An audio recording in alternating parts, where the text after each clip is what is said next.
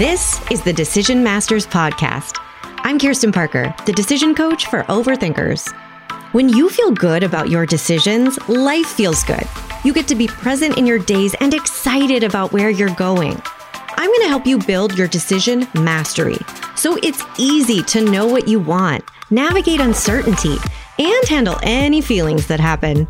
Whether you're in the middle of some overthinking angst right now, or you simply love feeling in charge of your choices, you're in the right place. Clear, confident decisions are right around the corner. Let's get into it. Happy Thursday! How in the heck are you doing? We're going to get a little tactical today, friend. I'm very excited. This is a concept, concept tool. This is a thing that we talk about in decision coaching in the Decision Masters program a lot. And I want to share it with you because it is so dang useful. We're going to talk about how to consciously prepare for a challenging conversation or challenging situation because, you know, they might happen once every blue moon in your life. And it would be so nice to feel like you had tools to just not make a big freaking deal about it, but go in feeling a little more prepared, feeling like you can maybe have the experience you want, maybe get what you want, maybe feel a little more grounded and present and confident and less like a stress ball that's like full of anxiety and maybe doesn't accomplish what you want. So, this is kind of a crash course in this concept that we teach in the Decision Masters program. And it can be applicable to anything that you consider a potentially challenging conversation or situation. It doesn't have to be definitively challenging by anybody else's standards. Okay. If you find like a Tuesday night dinner with your in laws challenging, that counts. You can use this tool for that. If you find a conversation with your neighbor potentially challenging because you're afraid of them and they're bossy, that's fine. Use this tool. It can work in professional situations, personal situations. It's so, so handy. So I'm going to walk you through what I want you to consider when you're looking ahead at this thing you think is going to be a challenge. And if you want to get crafty, you can write it out. I always find this to be super helpful. It's a lot of what we do in coaching as well. We just kind of help you organize your thoughts by not making your mind responsible for holding and organizing and producing and reconciling all of your thoughts. So put it on paper if that makes it easier. You can make three columns, and one is going to say objectives, and one is going to say intentions, and one is going to say tactics. This is the stuff that you're going to figure out before you go into this potentially challenging conversation or situation. And we're going to start with objectives because that's the best place to start. Okay. What in the frickin' frack are you there to do? What is the verb that you are there showing up in this conversation, in this situation to accomplish? Examples of objectives in a conversation can be inform someone of something, ask permission for something, ask for feedback on something, ask a question, get information, explore options, decide something. Notice how these are super, super simple sounding, and they all start with a very clear verb inform, ask, explore. For a situation, you can also decide your objective. What's the point of me going to this thing or being in this situation? Create a connection, reinforce my self concept. That's good for networking when you're like, I don't want to go to this thing because it sounds hard and unpleasant.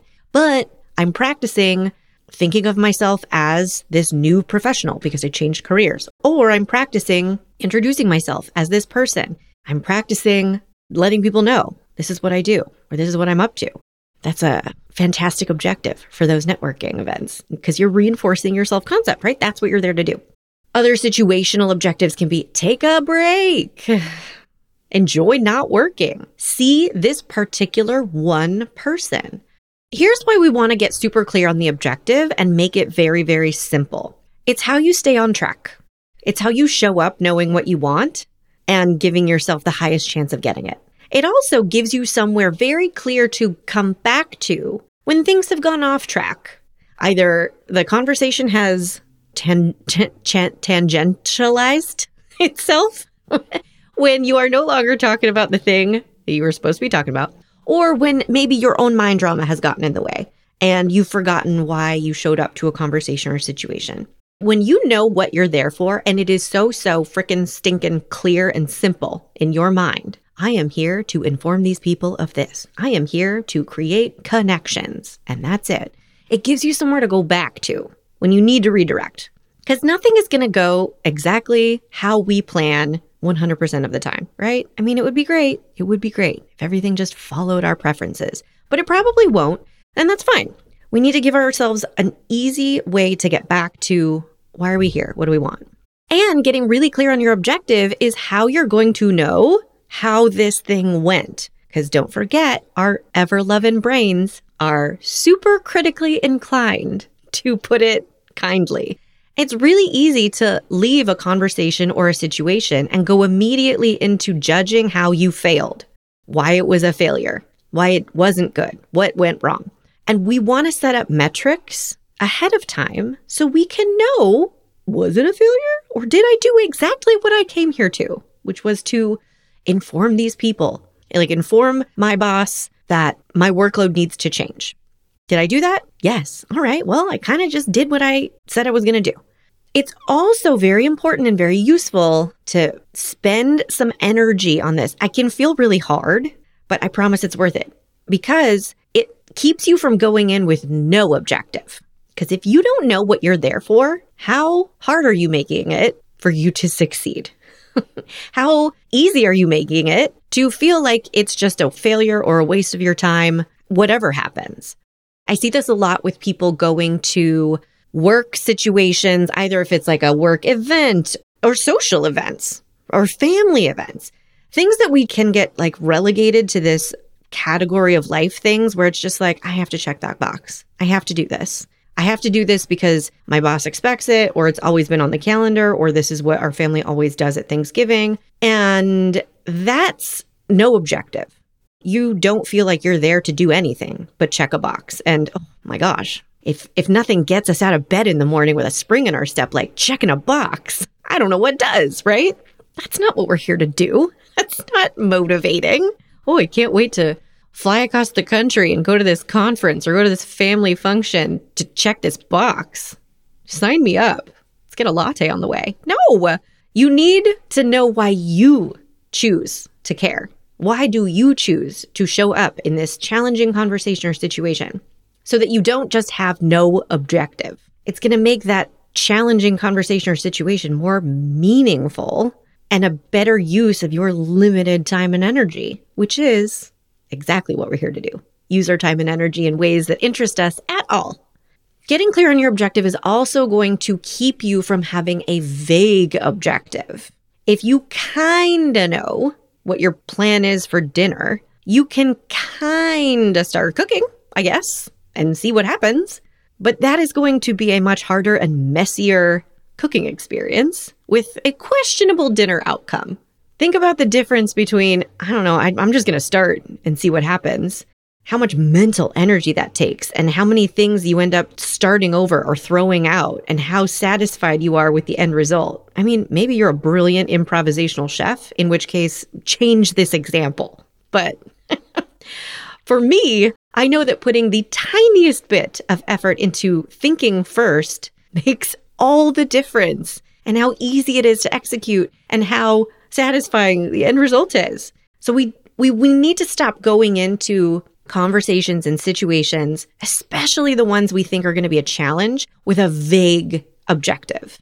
This also is going to help you not have an impossible objective. This is the other big problem that I see. People going into things with the objective of get someone to agree with me or make them understand me or have them like my idea. I want you to imagine showing up to a basketball game and you're in charge of your team and you're going to play another team. How sense making is it to have your plan, your game plan be make the other team be bad today? Have their defense be poor. Why would we plan on that instead of focusing on how you're going to show up on defense? What's your plan? Sure, we can hope that they're bad today. We can hope that their defense sucks. We can hope that the people on the other side of the table like our idea. But going in with the objective of have them like my idea, make them agree with me, not effective, not the most effective, because you're ignoring everything that you have control of. I just want you to think about how much easier it's going to be to get what you want, to accomplish what you want when you have a clear objective. Because think about how often you've known what you wanted. I want my work schedule to change. I have a few clients dealing with this right now. Like their workload needs to change. But when you go into a conversation that feels kind of challenging, it feels like, ugh, I might, it might be hard to say what I want and it might be hard to receive the reaction from this person who can be temperamental and unpredictable or whatever.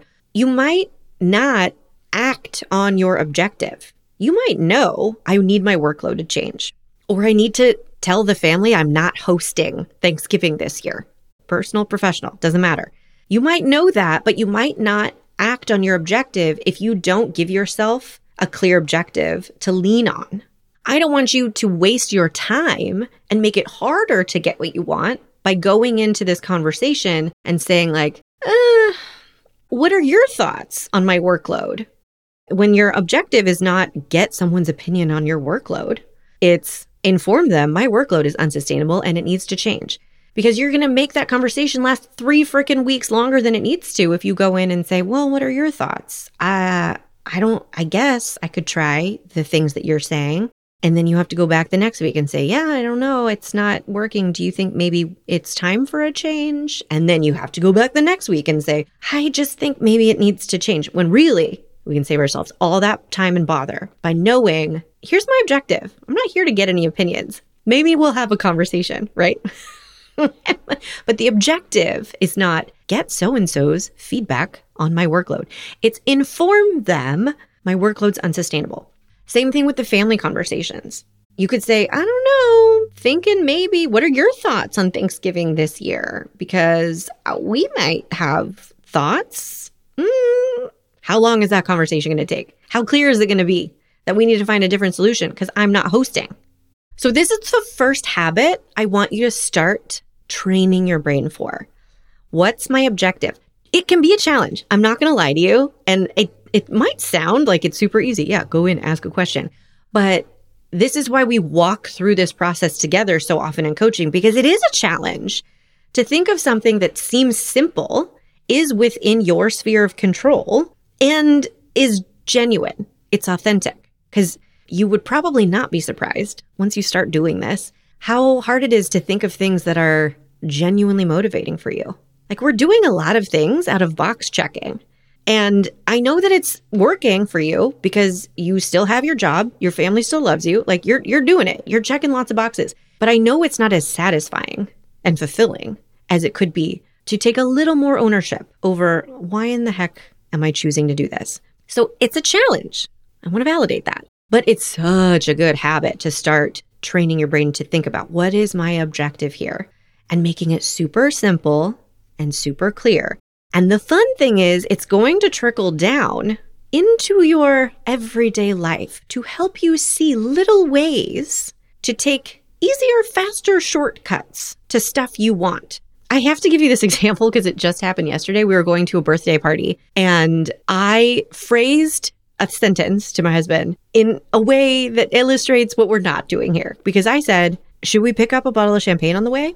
What do you think my objective sounded like in that instance? This wasn't even a challenging conversation, it was just in passing, but I'm illustrating a point. Stay with me. the objective sounds like get Kenny's opinion on if we should get a bottle of champagne on the way. That was not my objective. My objective was inform Kenny we will be stopping for a bottle of champagne. I didn't need to ask his opinion. I didn't need to know his thoughts. I was clear on what I wanted to do, but I didn't insert that tiny little moment of what's my objective here? And then we ended up having this like run around conversation that lasted, I don't know, two minutes. But we didn't each, he was like, I don't know, do we need to? And I was like, I don't, I don't know. I think we should. And he was like, Well, I don't think we need to do it. And I was like, looked up the invite and they said, Yeah, bring anything you want. And then I caught myself and I was like, why are we having this dumb conversation? And I was like, oh, because I phrased this incorrectly. I wasn't clear on my objective. I just want to buy a bottle of champagne on the way. I just want to bring her champagne. And that would have made everything so much easier. And we would have gotten where we were going so much faster. So, this is something I want you to look forward to. Like this idea of just knowing what is my objective and then being able to recognize when something feels muddy or harder than it needs to be. It might be like, oh, because I didn't figure out my objective, which is so helpful to get you back to where you need to go. I also give you this example because none of us are ever going to be perfect with this. We are not using this whole objective intention tactic tool to avoid imperfection and have completely frictionless experiences for the rest of time. No, but it's a tool and it's going to make things easier and we're still not going to do everything perfectly. Okay. So that's all fine. So that's part number one. Get clear on your objective. Okay. In the second column, you're going to figure out what are my intentions? This is how you want to show up. So the objective is what's the verb you're there to do? The intention is how do I want to show up? So examples in a conversation could be I want to be professional, compassionate, confident. I want to stand in my authority. I want to stay connected. I want to be present. Objectives for a situation could be I want to have fun. I want to stay open. I want to have whatever experience I want to have. Sometimes the easiest way to get to your intentions is to think about how you don't want to show up. We are usually very clear on what we don't want to do. I don't want to spend this entire meeting over apologizing. I don't want to spend this entire dinner or conference or being miserable the whole time. I don't want to present myself as an amateur. I don't want to miss out on the opportunity to network, make a new connection. It's totally okay to start there and think about, okay, what do I not want? And then use that to figure out what's the opposite of that. What do I want? And that's what you're going to put in your intentions column. Okay. So the only rule for the intentions column is make sure it's positively phrased because it's really difficult to walk into a room full of negatively phrased intentions. Okay. Don't be a weirdo. Don't be quiet. Don't be closed off. Don't be distracted. Don't be this. And it's like, okay, I always use that the example for that of like if you went into a grocery store with a list of stuff not to buy, how easy is that shopping trip going to be? You're wandering around the grocery store like, okay, I don't buy Oreos, don't buy Oreos. It's like, what are we here for, folks? So give yourself a positively phrased list of intentions. And why do we care? Why is this going to help you? Because you're either going to achieve your objective or not. Okay, the objective is helpful because it gives you somewhere to go. We have a destination, we have GPS points to get there. But there may be, as we like to say here in the Decision Masters world, surprises and failures and feelings that come up and keep things from going exactly how you want them to go.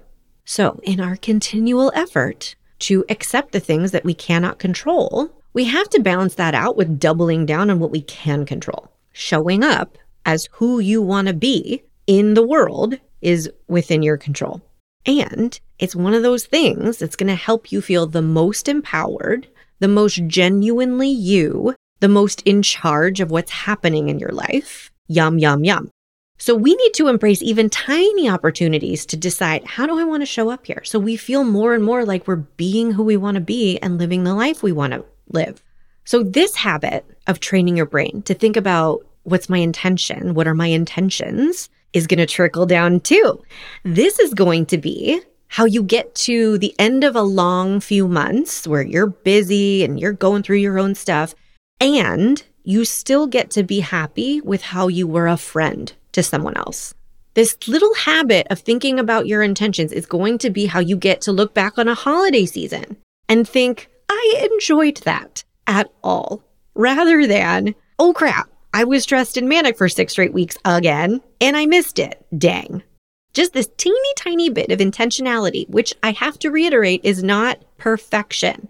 You're not setting up rules for yourself to follow. You're giving thought to the person you want to be so that we minimize these moments in our lives where we look back on something and think, oh, that's not who I wanted to be. I don't want to be a complainer. I don't want to be a stressed out manic person for weeks at a time. I don't want to be somebody who just spent the last however much weeks, months checking boxes. and not even noticing like the opportunity to enjoy something or experience something. So that's intentions. Now, all you have to do, and this is kind of optional, is figure out your tactics. Tactics are a super handy column to fill out if there's anything logistically that will help you achieve your objective and follow through on your intention. It's any specifics. And again, this is optional, but this is where you get to take advantage of the data you have about people, about yourself, about situations to give yourself higher chances of succeeding at what you want, at what you want to achieve and who you want to be. Let me give you some examples. If you want to talk to your boss about a change to your workload, and you know, as many studies show, is the truth with a lot of people, you know your boss is really cranky before lunch and at the end of the day because they haven't eaten and they're faster to make negative decisions. Maybe your tactic is talk to them first thing or talk to them after they've eaten. It's a super simple tactic.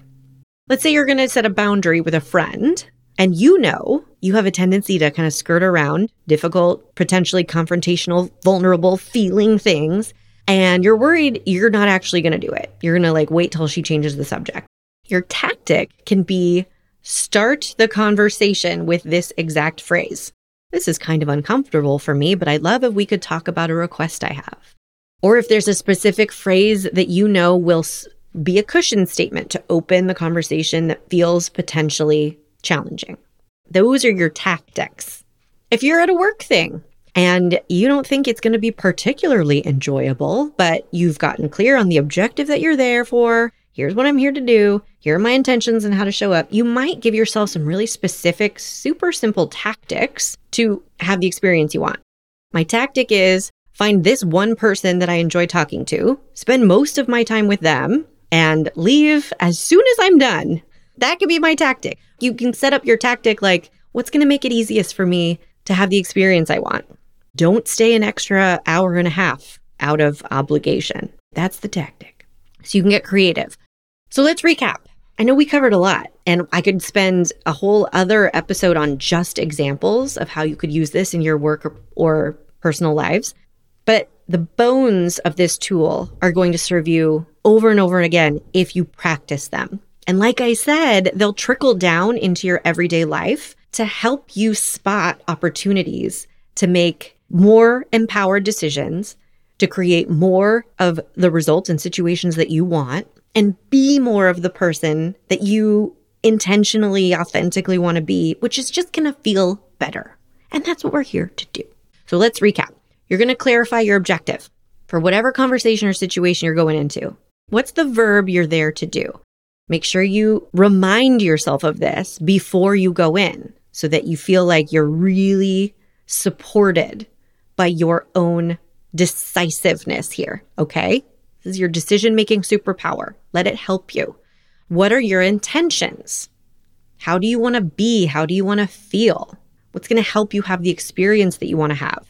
And then any tactics, any tiny little logistics that are going to make it easier to get what you want, to feel how you want, to be who you want. Yum, yum, yum. I don't know why that's my catchphrase of this episode, but I don't know. It is what it is.